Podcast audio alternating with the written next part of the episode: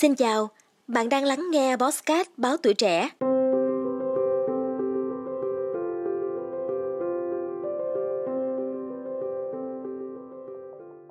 Có lẽ chúng ta vẫn thường tự hỏi nếu một ngày kia không có Internet, cuộc sống sẽ đảo lộn tới mức nào. Canada vừa bất ngờ được trải nghiệm cuộc sống như thế, thậm chí là còn tệ hơn khi không có cả sóng di động. Chuyện là một trong những hãng viễn thông lớn nhất nước này là Rogers khi nâng cấp mạng lưới đã gặp sự cố, làm hàng triệu khách hàng mất cả kết nối Internet lẫn điện thoại di động hồi đầu tháng 7. Thử tưởng tượng chúng ta là một khách hàng của Rogers, sáng sớm thức dậy thấy điện thoại di động trở thành cục gạch, không liên lạc được với ai. Mở TV lên, màn hình trắng xóa, không bắt được đài nào vì TV thuộc loại thuê bao Internet kiểu như MyTV ở Việt Nam. Mở laptop lên cũng không có wifi để vào mạng. Radio nếu có loại truyền thống thì may ra là còn thu sóng được, chứ ai mà dùng loại radio đời mới kết nối internet thì coi như thua.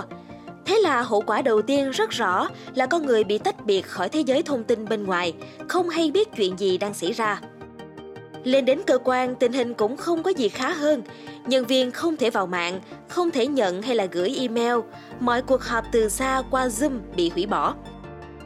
Canada may mắn có được trải nghiệm này để sực tỉnh mà thấy rằng cuộc sống hiện đại ngày nay quá phụ thuộc vào công nghệ. Giả sử có một sự cố gì xảy ra như là thiên tai bất thường làm đứt kết nối mạng di động và mạng Internet, coi như cuộc sống gần như hoàn toàn ngưng trệ. Chỉ có một giải pháp cơ bản cho vấn đề này, đó là đừng đặt hết mọi thứ vào duy nhất một cửa công nghệ. Cái này đặc biệt quan trọng với những nơi đang bắt đầu số hóa ngày càng nhiều như nước ta.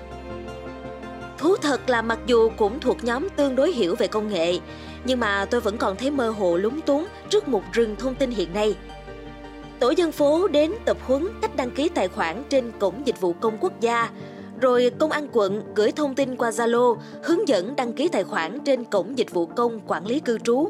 Trong khi đó, báo chí đưa tin về cách đăng ký tài khoản định danh điện tử trên ứng dụng VNeID của Bộ Công an. Bao nhiêu là cổng điện tử không biết nên bắt đầu từ cái nào.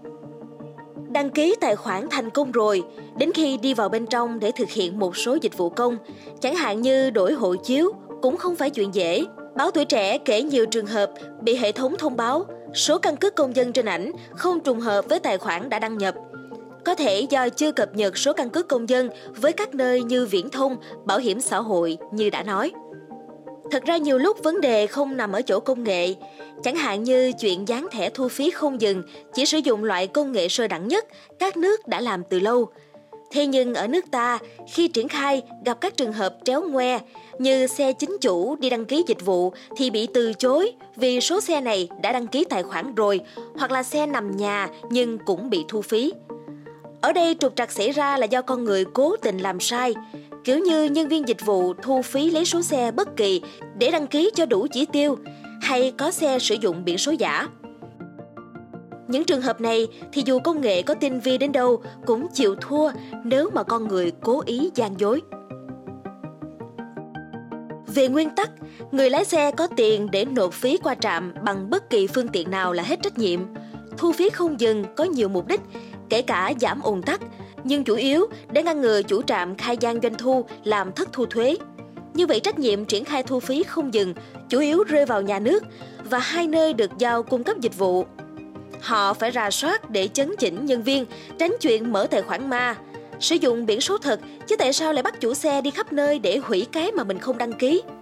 Một khi chưa làm được chuyện đó, sao có thể phạt tiền từ 1 đến 2 triệu đối với người điều khiển phương tiện không đủ điều kiện để nộp phí theo hình thức tự động không dừng? Bởi như thế là con người phục vụ công nghệ, không phải công nghệ phục vụ con người. Công nghệ là nhằm phục vụ cho cuộc sống chứ không phải ngược lại. Con người loay hoay tìm mọi cách để phục vụ cho công nghệ. Nếu đồng ý với nguyên tắc này, rất dễ tìm ra con đường ứng xử đúng đắn, không cực đoan.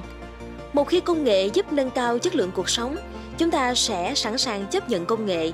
Ngược lại, luôn phải chừa ra một con đường phi công nghệ để phục vụ cho những người vì lý do nào đó chưa thể tiếp cận công nghệ. Có như thế, chúng ta mới lấp đầy hố sâu ngăn cách kỹ thuật số từng được cảnh báo từ lâu.